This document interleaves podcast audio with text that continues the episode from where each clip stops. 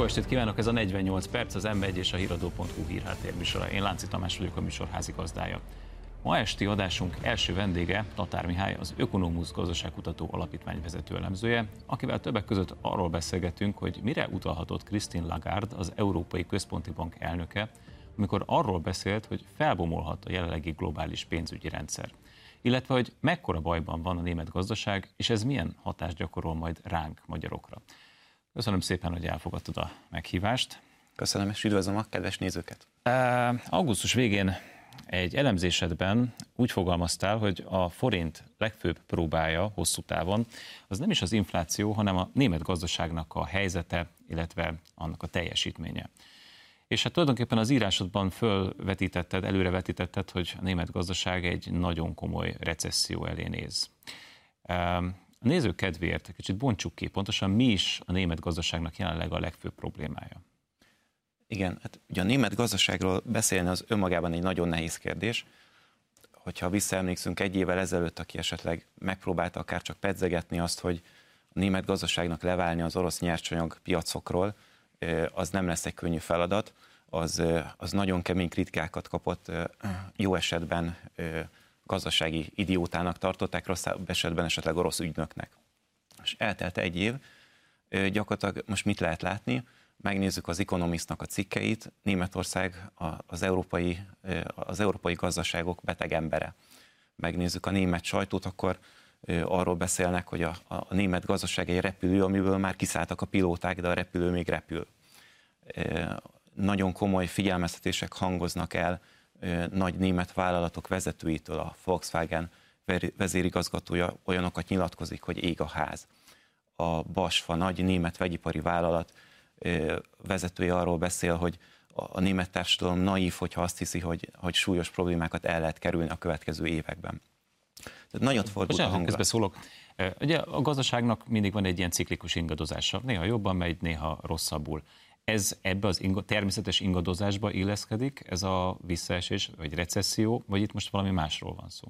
Van egy természetes gazdasági ingadozás, van is most egy, egy recesszió Németországban, uh-huh. ebből a recesszióból nyilván előbb-utóbb ki fognak jönni, ez nem is kérdés. A kérdés az, hogy mi van hosszú távon gyakorlatilag 2023-ban, és ezt most már a legnagyobb elemzőházak és az IMF is így prognosztizálja, Németország lesz az egyetlen fejlett gazdaság, amelyik recesszióban fogja befejezni az évet, és a következő öt évben is le fog maradni a, többi nagy fejlett gazdasághoz képest. Mint alapvetően arról van szó, hogy amit mi, amit mi úgy ismerünk, hogy a, a megbízhatóan, megbízhatóan jól működő és minőségi nagyon, nagyon erős német ipar, az most több helyről is gyakorlatilag sors találatokat kapott, mondhatni süllyed. Ugye az egyik az olcsó orosz nyersanyag. Érdemes, érdemes esetleg a, a nézőknek ismerniük, hogy a, a német ipar egyébként már 15 évvel ezelőtt sem volt versenyképes. Ez kicsit furcsa lehet így hallani, hiszen tele vagyunk Európában és a világon is német autókkal és jó minőségű német gépipari termékekkel. De mondjuk, hogyha visszaemlékszünk például 2017-ben, amikor a, a MOL, a legnagyobb magyar vállalat egy poliol üzemet akart vásárolni a német ThyssenKrupp óriás vállalattól, akkor a németek, ha nem is ezzel a szavakkal, de tudomására hozták a magyar félnek, hogy ők nem tudnak versenyképes áron eladni egy ilyen, egy ilyen poliol üzemet Magyarországnak, de egyébként véletlenül van egy, van egy ThyssenKrupp tájföld, ami ugye ennek az óriás vállalatnak a tájföldi leányvállalata, ahol tájföldi bérköltséggel, tájföldi deviza árfolyamok mellett, és nem mellesleg tájföldi környezetvédelmi előírások betartásával ő tud versenyképes áron eladni egy ilyen gyárat. Ez volt 2017-ben, amikor még egyébként nagyon olcsó orosz gáz érkezett Németországba, nagyon olcsó orosz olaj, és mindenféle más nyersanyag is. Most 2023-ban előáll az a helyzet, hogy ez mind hiányozni fog, éppen abban a pillanatban, amikor egyébként a, a kínai verseny minden irányból szorongatja a német gazdaságot. Fontos azt is látni, hogy a háborúba a, a német gazdaság úgy ment be, hogy gyakorlatilag minden erejükkel a, a zöld átállásra kezdtek el fókuszálni, egészen elképesztően komikus módon is egyébként. Tehát éppen nemrég kellett a, a, a Lufthansa elnökének nyilatkozni, ugye a legnagyobb német és európai légitársaság, hogy ugye politikai támadások érték a Lufthansa-t, hogy hogyan lehetséges, hogy még mindig olajalapú üzemanyagokat használnak a Lufthansa gépei. Ez, ez mi De mert mivel tudna mással repülni egy repülőgép? Hát Ezt például karbonsemleges üzemanyagokkal. Egyébként léteznek ilyen ez eljárások. olyan, mint a zsírmentes szalonna? Tehát mi az, hogy, hogy karbonmentes üzemanyag? Ez Körülbelül pontosan? csak drágább.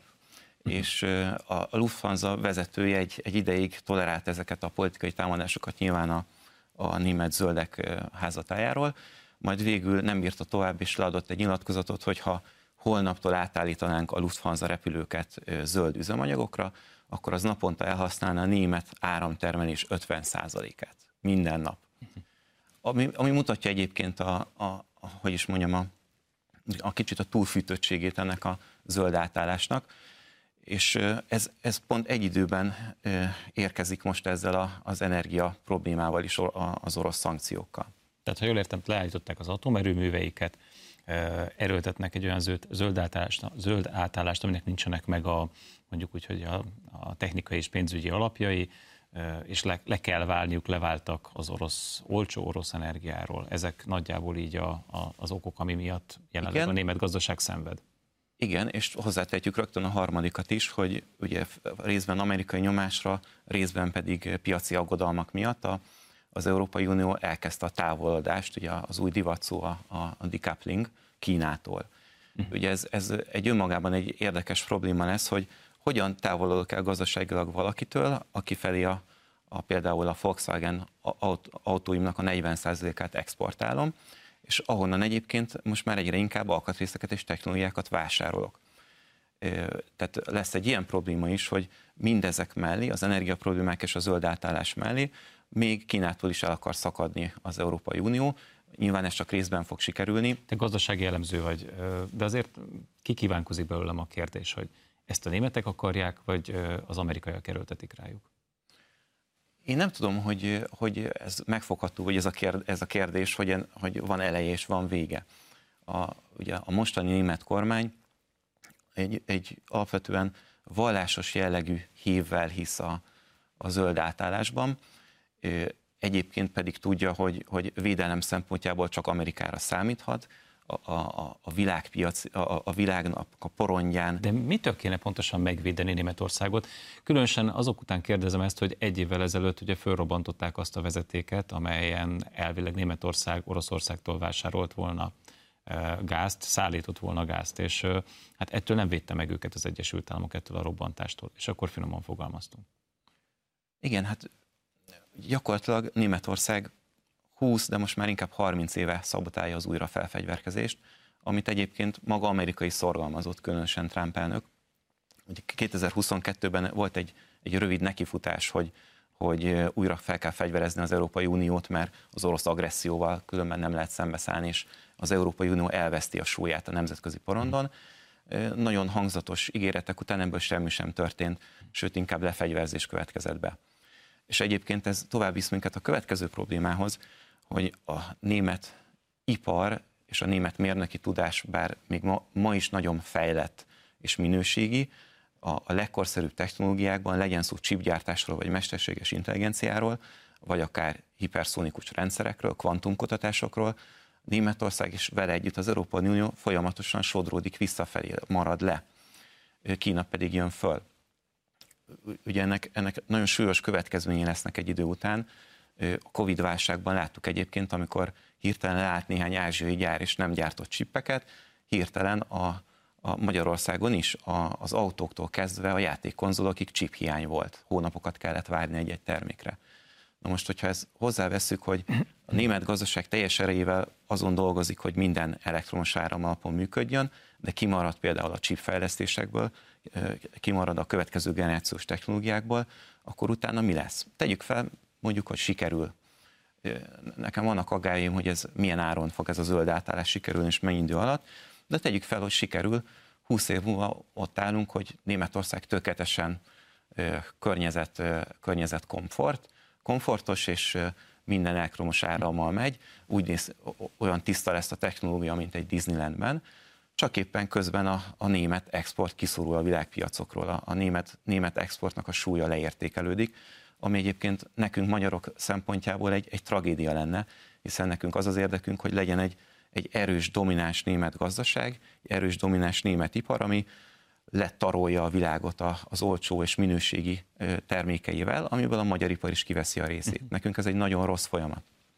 Mekkora egyébként a kitettségünk a német ipar felé?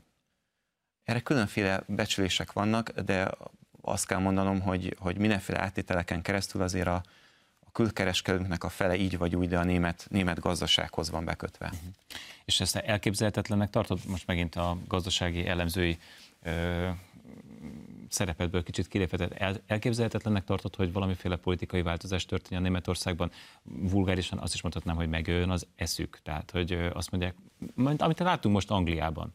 Ugye Anglia most azt mondja, hogy ők azért nem sietnek annyira ezzel az egész zöld átállással. Ezek a 2030-as terveket most ezeket elnapolják, ők megmaradnak a dízel és benzinüzemű autóknál, Mm, szerinted egy ilyen fordulat itt Európában és Németországban nem következhet be?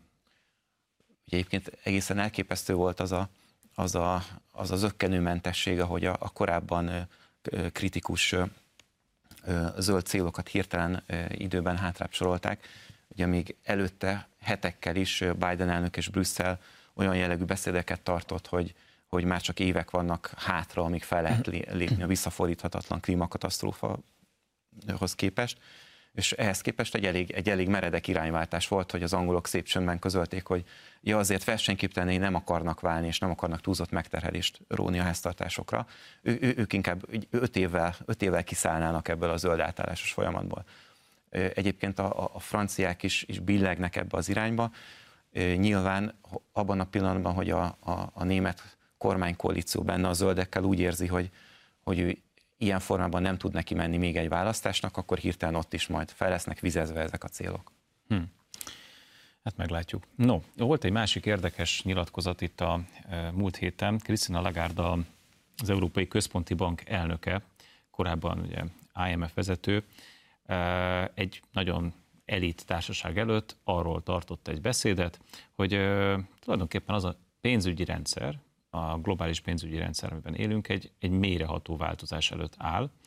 Erről nem beszélt olyan nagyon részletesen, de amúgy ez a elképesztően technokrata asszony, aki hát mondjuk úgy, hogy nem szokott ilyen, ilyen nagyon borús képet festeni a világról, általában arra szorítkozik, hogy egy nagyon minimális és kockázatmentes kijelentéseket tegyen. Szóval egyszer csak arról beszélt, hogy az egész nemzetközi pénzügyi rendszer meg fog változni. Méghozzá drámaian, alapvetően, és hogy azok a működési mechanizmusok, amiket az elmúlt évtizedekben megszoktunk, ezek már a jövőben nem fognak működni.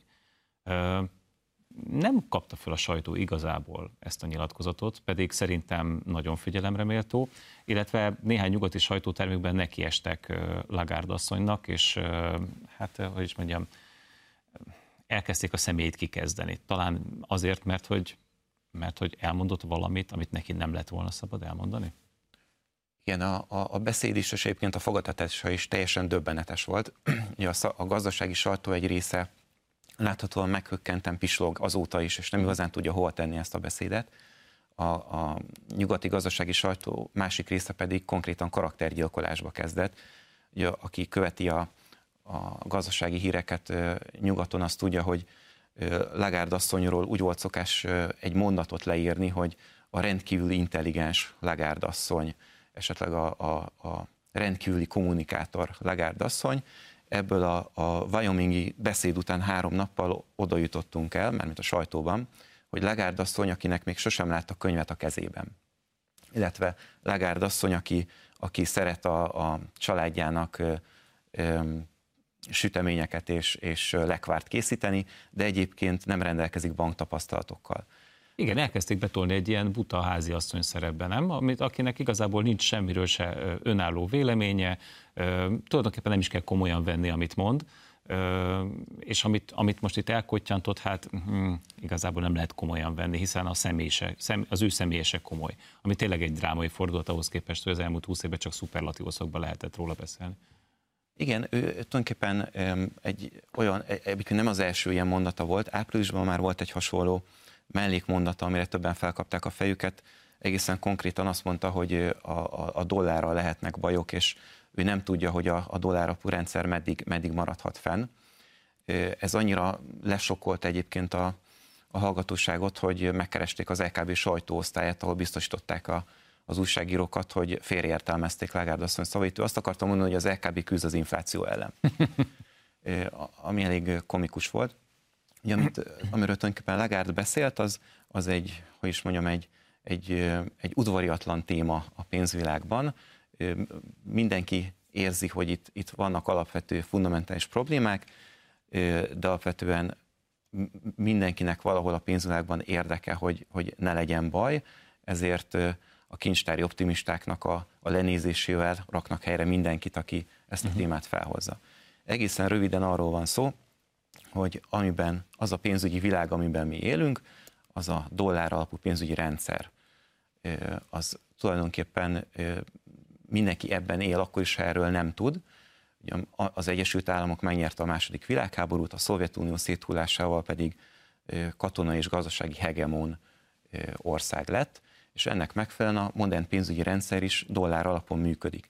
Itt, itt ez, ez egy nagyon mélyreható dolog, tehát itt nem csak a dollárról, mint devizáról van szó, hanem arról, hogy a, a nemzetközi kereskedelemben a dollár a legfontosabb elszámolási pénz. Na jó, de nagyon sokan temetik a dollárt, de egyelőre én úgy láttam, a dollár éppen erősödik, a dollár köszöni szépen jó bőrben van. Vagy ez csak a látszat?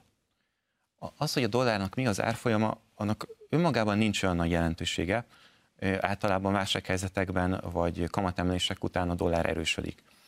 A, a, ami itt fontosabb az az, hogy a, a, a dollár alapon működik az egész világnak a pénzügyi rendszere, tehát odáig, hogy a, a bankok egymás között milyen szoftverekkel utalnak, milyen szankcióknak kell, hogy megfeleljenek, odáig, hogy importőr-export vállalatok a, a, a, a finanszírozást és, a, és a, az államok az államkötvényeiket milyen devizában ö, bocsátják ki, ez mind, mind dollár alapon működik. Lehet, hogy például Magyarországon mi úgy tudjuk, hogy a, az euróforint árfolyam a legfontosabb, de egyébként ebből maga az euró a dollárral szemben kereskedik, tehát a dollárral szemben van értelme. Az olajárakat dollárban jegyzi. Rendben, de akkor mi az, ami ezt a most még szerintem sziklasziládnak tűnő pozíciót, a dollár sziklasziládnak tűnő pozícióját meg tudja rendíteni? Mire utalhatott Lagarde? Hogyha megnézzük, hogy 2000-ben hogy nézett ki a, a világgazdaság, itt most nagyon leegyszerűsítve mindent, akkor azt látjuk, hogy nyugaton vannak a, a pénzügyi gazdasági központok, New Yorkban, Frankfurtban, Londonban, esetleg egy-két ázsiai, de valójában nyugat, nyugathoz bekötött központ, és a, a, a világ többi része ezek, ezeken keresztül kereskedik egymással. Dél-Amerika New Yorkon keresztül, a New Yorkból tovább vezetve a világ többi részével, pénzügyi értelemben, és, és mondjuk ugyanígy Magyarország pedig Németországon keresztül a világgal. Na most ez volt 2010, amikor a világ népességének a kisebbsége is, de a jelentős része a nyugaton élt, a gazdasági termelés, az ipar jelentős részét nyugaton termelték meg, és a fogyasztás jelentős része is a nyugaton történt. Most viszont 2023-ban egy teljesen más helyzetet látunk. Ugye először is 8 milliárdan élnek a Földön, egy milliárdnál is kevesebb ember tartozik a nyugathoz.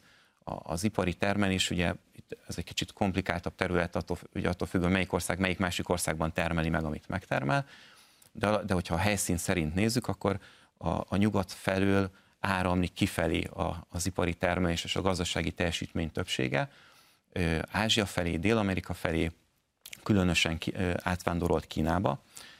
Gyakorlatilag ott van egy, egy rendkívül fejlett nyugati pénzügyi központ, ami mögül viszont kikerültek a, kikerült a tényleges gazdasági erő. És ez a, ez, a, ez a gazdasági erő, ez most már multipoláris. Mondok két példát, és akkor érthetővé válik ez a kicsit elméleti fejtegetés. Például Szaúd-Arábia ma már akkora kereskedelmet folytat Kínával, mint az EU-val és az Egyesült Államokkal együttvéve. Nagyon durván De ezt is dollárban teszi még egyelőre, nem? Egyre kevésbé dollárban, még nagy részt igen. A, hogyha megnézzük, hogy ugye a Szaudarábia a világ legnagyobb, egyik legnagyobb olajtermelője, eladja az olajat Kínának, és cserébe mondjuk Huawei 5G adótornyokat vásárol. Ehhez, ha megnézzük ezt a kereskedelmet, ebben valójában nincs szükség dollárra. rendkívül kényelmes dollárban csinálni, mert a nemzetközi bankrendszer dollár alapú, az infrastruktúra dollár alapú, az elszámolás dollárra lett kitalálva, de hogyha valamilyen nemzetközi válság miatt kényelmetlenné válik a dollár használata, a dollár nem szükséges. Valójában e, valószínűleg erre gondolt Lagarde asszony, hogy a, a, a, a dollár rendszer mögül a gazdasági erő már elment, nem feltétlenül van szükség a dollárra. Erről majd fogom kérdezni a következő vendégemet is, de lépjünk egy picit tovább, nagyon szalad az időnk. Egész Közép-Európát az ukrán gabona helyzet tartja lázban. Lengyelországban hamarosan választások lesznek, nyilván a lengyel agrár, agrárszektort elképesztő, elképesztően irritálja a, az ukrán viselkedés. Szlovákia tilalmat rendelt el, Magyarország tilalmat rendelt el a mezőgazdasági, ukrán mezőgazdasági termékek behozatalára. Um, voltak éppen, amikor ukrán gabonáról beszélünk, ukrán mezőgazdasági termékekről, akkor ezek ukrán termékek, és most lehet, hogy provokatívat fogok kérdezni, vagy amerikaiak? A, a választ én nem tudom, azt viszont tudom, hogy érdemes lenne elképzelnünk egy olyan helyzetet, hogy mondjuk Ukrajna nem a világ egyik vezető búza exportőre, hanem most ez egy elképzelt helyzet, a világ egyik vezető bortermelője. Rendkívül sok országba szállít bort, ahol erre nagy szükség van, és ha nem is a legprémiumabb minőségben, de jó áron tudja előállítani a, bort.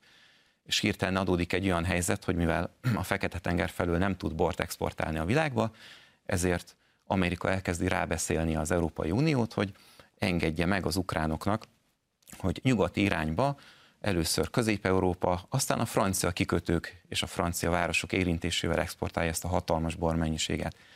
Ugye borítékolható, hogy nem telne el 5 perc, és Brüsszelben lenne egy program a bajba jutott francia bor megsegítésére. Hm.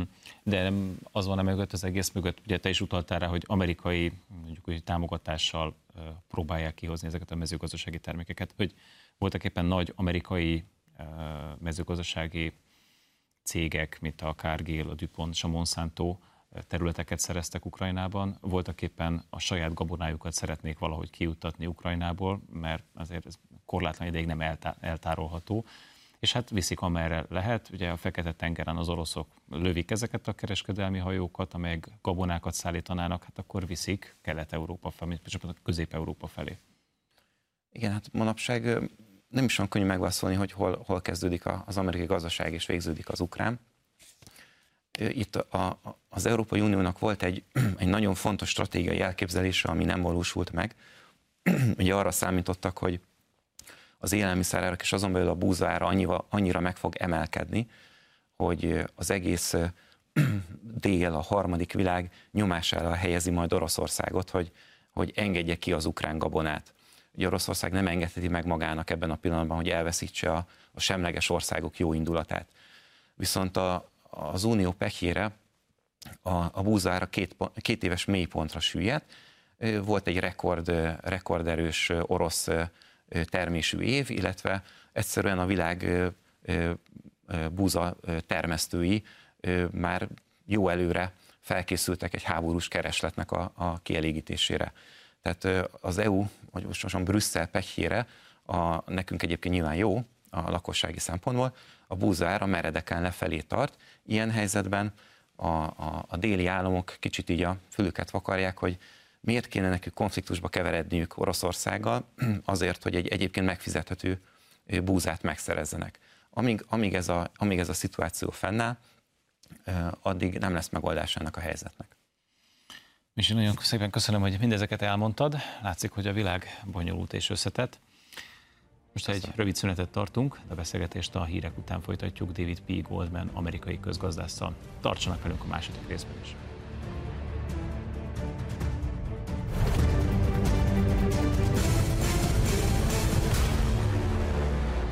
Folytatjuk a közélet legfontosabb témáival itt a 48 percben, David P. Goldman amerikai közgazdásszal és Ázsia szakértővel, akivel a kelet és a nyugat közötti vetélkedésről fogunk beszélgetni.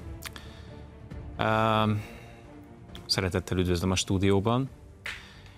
2018-ban egy nagyon ihletet és inspiráló eszét írt a Tablet magazin számára, amelyben a sokat kritizált Joram Hazoni a nacionalizmus erénye című művére reflektál.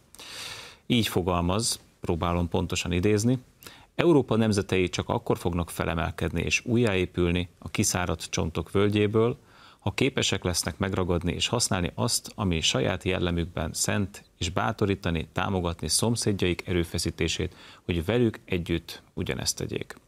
Amikor ezeket a sorokat olvastam, rögtön fölmerült bennem az a kérdés, hogy egy külföldi szemével, egy amerikai szemével mi az, ami ebből ránk magyarokra vonatkozik. Tehát mi az, ami bennünk szent?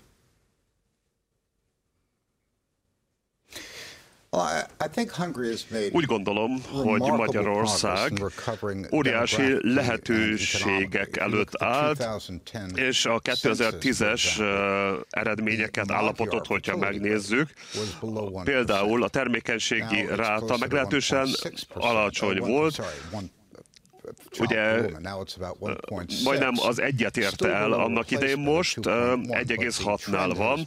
Még mindig nem éri az optimális eredményt, de úgy gondolom, hogy a tendencia biztató, és úgy gondolom, hogy ez köszönhető többek között a kormány nagyon jó támogatási programjának is a magyar gazdaság tekintetében, hogyha megnézzük, hogyha körbejárunk Budapestben, hogy mekkora fejlődést értünk el. Nagyon nagy volt tehát az előrelépés, ami a demográfiát illeti, és ami a gazdaságot is a kormány meglehetősen nagy előrelépést tudott elérni. Azonban még hosszú utat kell megtenni a jövőben is. A múlt héten egyébként egy demográfiai csúcsot rendeztek Magyarországon. Európa és a világ számos országából érkeztek állam és kormányfők, demográfiai szakértők, és tulajdonképpen arról volt szó, hogy mit lehet az, annak érdekében tenni, hogy elsősorban Európában megforduljanak azok a negatív tendenciák, amik a demográfiai adatokat jellemzik. Ön hogy látja, Értik ezt a kérdést igazából Európában? Tudják azt, hogy a demográfia mennyire fontos? You know, uh, your prime minister a miniszterelnökök Orbán Viktor Tucker Carlsonnak azt mondta néhány héttel ezelőtt, hogy az Németország Ukrajna politikája tükrözi azt, hogy nincs elég önállósága Európának. Például, hogy megnézzük Németországot, ott 1,2-1,3 a termékenységi ráta, hogyha német lakosságot nézzük. Most már lassan egyharmadának a lakosságnak bevándorló háttere van, és hogyha megnézzük a bevándorlási válságot, amely gyakorlatilag a legerősebb probléma Európában, ebben azt hiszem mindenki egyetért jelenleg, Hogyha Európában nem születnek gyerekek, akkor az európai lakosságot bevándorlók fogják felváltani. És természetesen ők különböző kultúrák fognak érkezni. Lehet, hogy Spanyolországban jönnek dél-amerikaiak, viszont a többiek olyan bevándorlákot fognak fogadni, amelyek nem feltétlenül kompatibilisek a jelen kultúrával, és ez könnyen végzetessé válhat. Úgy gondolom, hogy a nemzeti szellemnek a hiánya, a nemzeti érzésnek a hiánya Európa legnagyobb területén egy halálos ítélettel ér fel, hogyha nem lesznek változások. Hogyha nem látunk jelét a változásoknak, mint például a zöld párt pozíciójának a megváltozása, vagy pedig az AFD, az Alternatíva Németországnak, amely egy nemzeti jellegű párt, és jelenleg már lassan a második legerősebb pártja Németországnak. Tehát van már ilyen impulzus, amely a nemzeti azon önazonosság felé megy, de azonban többséget még nem képvisel Magyarország, Magyarországot, a magyar embereket tulajdonképpen évszázadok óta gyötri az a kérdés, hogy képesek leszünk-e megmaradni. Egy kicsi, izolált, nyelvileg izolált nemzet vagyunk, a nemzet halál kérdése folyamatosan foglalkoztat minket. És most azt látom, hogy mintha ezek a kérdések elkezdenék Európát is gyötörni. Mi az ön személyes véleménye? Ezek a nagyon kedvezőtlen folyamatok visszafordíthatók-e még Európában?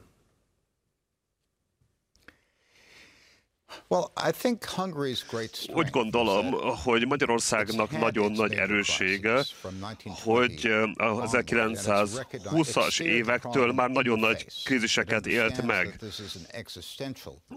Tudjuk, hogy mi az, hogy egzisztenciális krízis. Tudjuk, hogy mi szükséges a túléléshez. Úgy gondolom, hogy Magyarország meglehetősen erős intézkedéseket hozott annak érdekében, hogy megelőzze ezt a folyamatot. Németország tekintetében azonban másról beszélhetünk. Ha megnézzük a zöld pártot, akkor ők nem is hisznek a német nemzet ideájában azt mondják, hogy németül beszélő európaiak élnek az országban. Tehát nem tudják pontosan, hogy mi az, hogy német identitás, európai identitásról beszélnek. Hogy ez megváltozik-e, ezt nem tudjuk. Látunk egy némi nemzeti reneszánszot, de még nem áttörő. Franciaországban is van egy nagy migrációs válság. Nem tudom megmondani, hogy mi fog történni, de Magyarország megy a saját útján, és az, hogy őt követik-e a többi országok, ezt nem tudhatjuk. Most a demográfia nem az egyetlen rákfenéje vagy nyűge Európának. Itt van a közelünkben zajló orosz-ukrán háború. Beszéljünk most egy kicsit erről. A napokban a Sky News-ban megjelent egy, egy egészen tekintélyes írás arról, hogy voltak éppen az ukrajnai háború európai, tehát nyugati szempontból már elérte a célját, Oroszország meggyengült, elveszítette az európai üzleti kapcsolatait, újak után kellett néznie keleten. Mondom őszintén, amikor olvastam ezt a cikket, akkor az volt az érzésem, hogy már-már talán a cinizmusig menően kemény állításokat fogalmaz meg. Vajon tényleg ez volt a nyugatnak a célja ezzel az egész ukrán-orosz háborúval?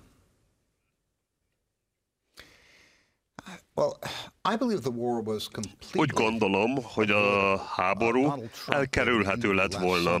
Donald Trump adott egy interjút az NBC Newsnak múlt vasárnap. Ebben azt mondta, hogy a háború megelőzhető lett volna a Minszki kettes egyezményekkel. Ez megadta volna az orosz autonómiát bizonyos területeknek, viszont Zelenszky ezt vissza utasította erős londoni és washingtoni támogatással.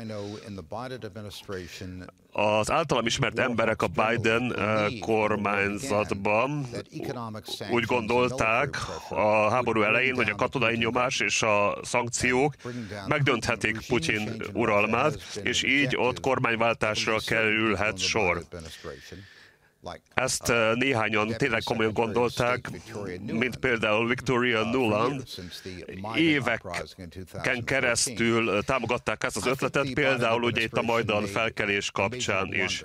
Úgy gondolom, hogy a Biden kormányzat óriási hibát követett el, alábecsülték Oroszország elejét, illetve azt a tényt, hogy nagyon sok ország továbbra is kereskedik Oroszországgal. Oroszország gazdasága nem dőlt össze tehát, a katonai hírszerzés azt mondja, hogy 7 az egy arányban erősebb a lőszergyártásuk, mint a nyugati világnak. És akkor látjuk itt a nyugati kormányokat, különösen Washington, akik ragaszkodnak a régi politikai beállításokhoz, tehát nem ismerik be, hogy hibáztak, és folytatják ezt az ösvényt. Tehát azt remélik, hogy valami történni fog a jövőben, és ez pedig tragédia, mert nagyon sok ember hiába halt meg emiatt a politikai hiba miatt. Ön a, a zajló eseményeket, az Ukrajnában zajló eseményeket keleti perspektívából is látja. Látja azt, hogy mi zajlik a világnak a keleti felén. Tulajdonképpen az, hogy Oroszország nem omlott össze, az nagyrészt annak köszönhető, legalábbis a mi értelmezésünkben, hogy Oroszország talált magának keleti kereskedelmi partnereket. Valóban ez tartja fönt az orosz gazdaságot?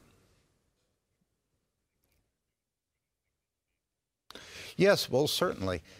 Igen, ez valóban így van. Az egyik legnagyobb hiba, amit az Egyesült Államok elkövetett itt a politikájában, az, hogy nagyon sok pénzügyi, gazdasági kapcsolatot új irányba terelt az amerikai szankcióknak köszönhetően. Tehát nem csak Kína felé, hanem Törökország felé is, korábbi uh, szovjet uh, köztársaságok tekintetében és Közép-Ázsiában, az Egyesült Arab Emírségek irányában is. Ezek az országok kihasználták a lehetőséget, és kiépítettek erősebb kapcsolatokat Oroszország felé.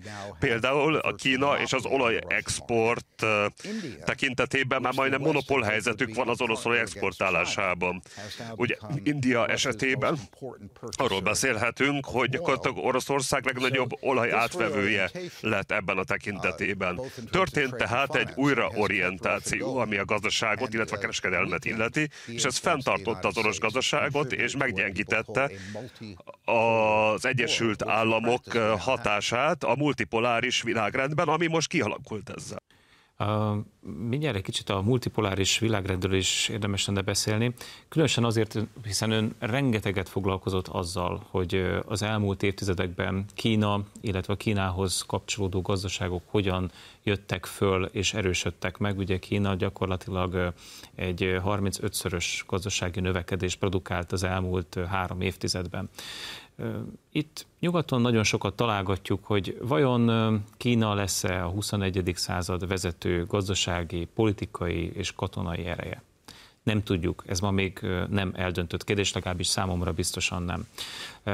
Ön amellett érvel, hogy Kínának vannak nagyon komoly előnyei Nyugat-Európával és az Egyesült Államokkal szemben. Az egyik ilyen például, hogy Kínának vannak valódi termelőkapacitásai, még nyugaton és az Egyesült Államokban ezeket leépítették. Ennek tényleg ekkora szerepe van?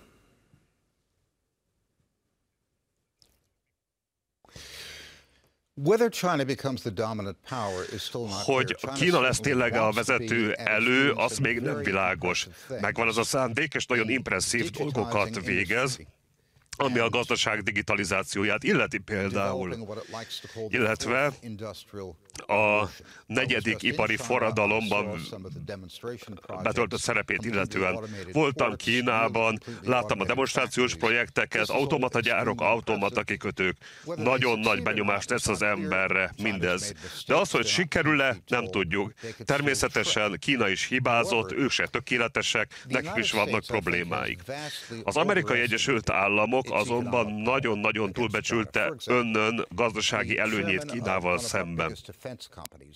Például Pétűnről, hogyha beszélünk, amelyek a Tomahawk rakétákat gyártják, azt mondta ez a cég, hogy több ezer kínai beszállítóval dolgoznak, és hogyha lekapcsolnák a kínai kereskedelmet, a beszállítást, akkor innentől kezdve nem tudnának ők sem működni. Az amerikai elektromos hálózat tekintetében például. Jól értem tehát, hogy az amerikai védelmi ipar egyik legnagyobb beszállítója Kína lenne?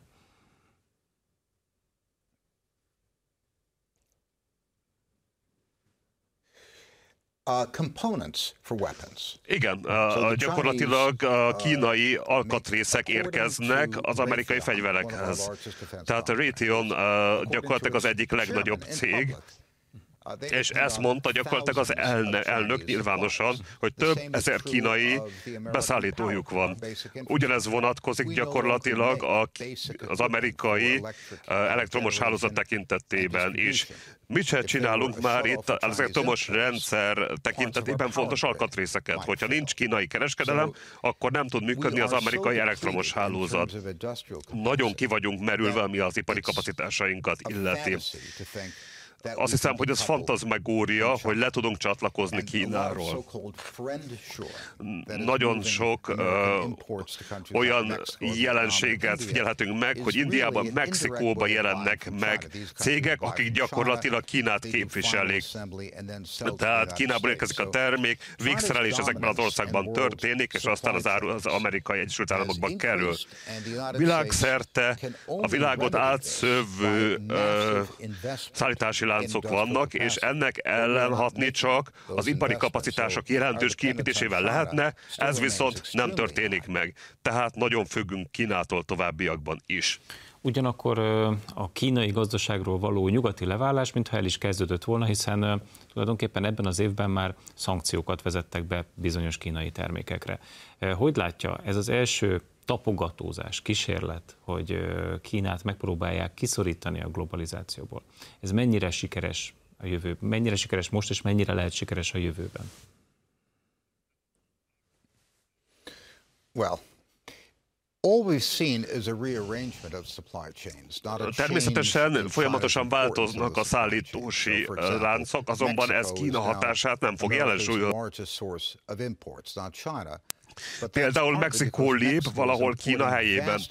Azért azonban, mert Mexikó nagyon sok mindent uh, importált Kínából, és használja a kínai uh, infrastruktúrát, illetve gyártási kapacitásokat. Majd az áru az Egyesült Államokban landol.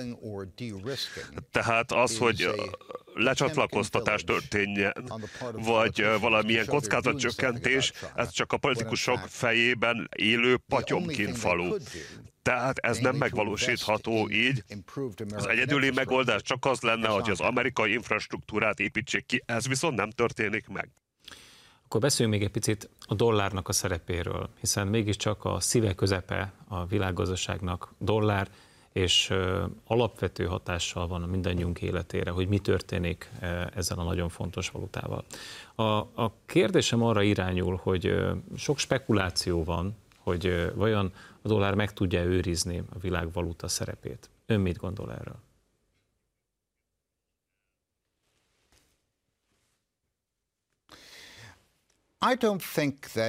Nem gondolom, hogy bárki, és abban a helyzetben ki tudja hívni a dollárnak az első helyét. Azonban két tényező van, ami csökkenti a dollár jelentőségét. Az egyik, az ukrajnai háború, mert az amerikai szankciók ahhoz vezettek, hogy érdemes lett megkerülni a dollárt, adott esetben kínai valutában, rupiában vagy dirhámban kereskedni, hasznosabb lett.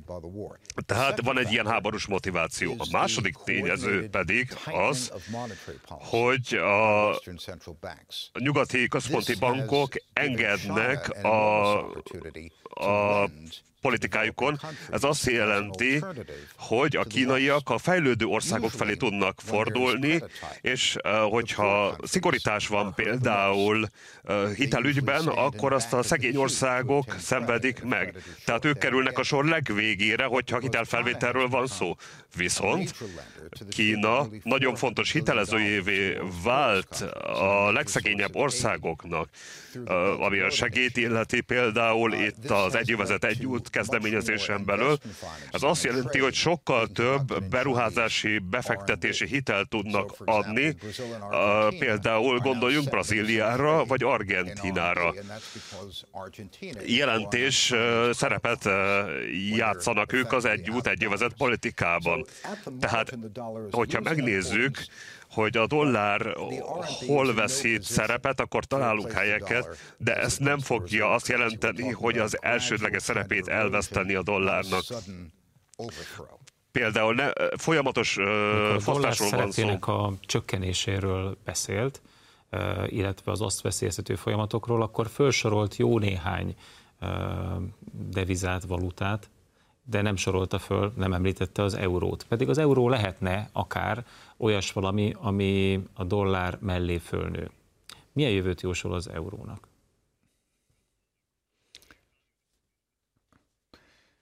Well, European az európai orosz politikát gyakorlatilag szorosan kapcsolódik az amerikaihoz. Az európai országok szintén szankciókat vezettek be. Ez azt jelenti, hogy nincs előny abból, hogyha valaki eurót akarna használni, hiszen ugyanazok a korlátozások vonatkoznak rá. Az Európai Központi Bank szintén szigorított a, a politikán a Fedhez hasonlóan. Tehát nem lesz az euró ebben a tekintetében a dollárnak a helyettesítője, és nem is lehet menedék, ami a monetáris szigorításokat illeti. Európa, hogyha szeretné, természetesen alkalmazhatna egy független politikát. Azonban, ha megnézzük, Németország vagy Franciaország nem törekedett erre egyáltalán. Végezetül ejtsünk még szót a BRICS országokról. Körülbelül 15 éve hallunk folyamatosan meg-megújulva arról, hogy elsősorban Kína vezetésével egy alternatív gazdasági és talán politikai globális rendszer veződik. Ön hogyan látja, ez a a BRICS országok, illetve az, amit Kína szeretne fölépíteni, átveheti-e a helyét annak, amit ma nyugati világrendként ismerünk, vagy ez egyfajta kirakat politika a kínaiak részéről?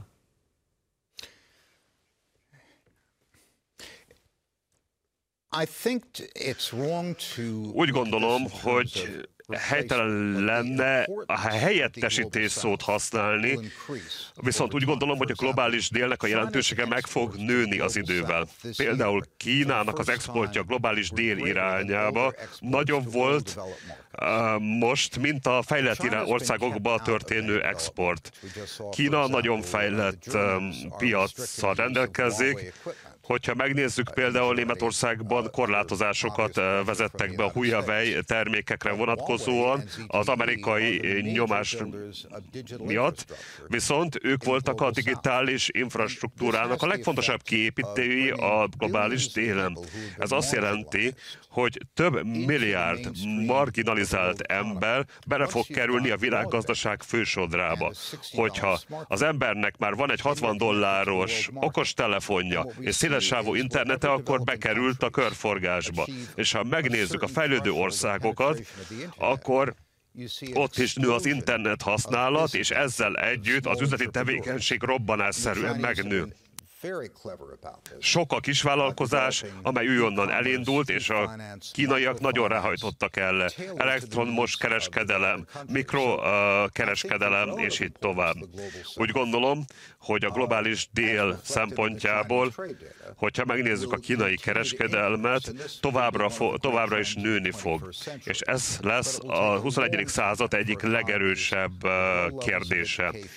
Viszont problémájuk lesz a szegény infrastruktúrájukkal, gyenge kormányzataikkal és rossz oktatási rendszerükkel. Éppen ezért egy generáció alatt nem fogják tudni felváltani a nyugatot. folyamatosan hangsúlyozza, hogy egyfajta híd szerepet szeretne betölteni kelet és nyugat gazdaságai között. Az áró kérdésem az, hogy helyesen gondolja ezt a politikáját, illetve tartható lesz-e ez a jövő elkövetkezendő néhány évben?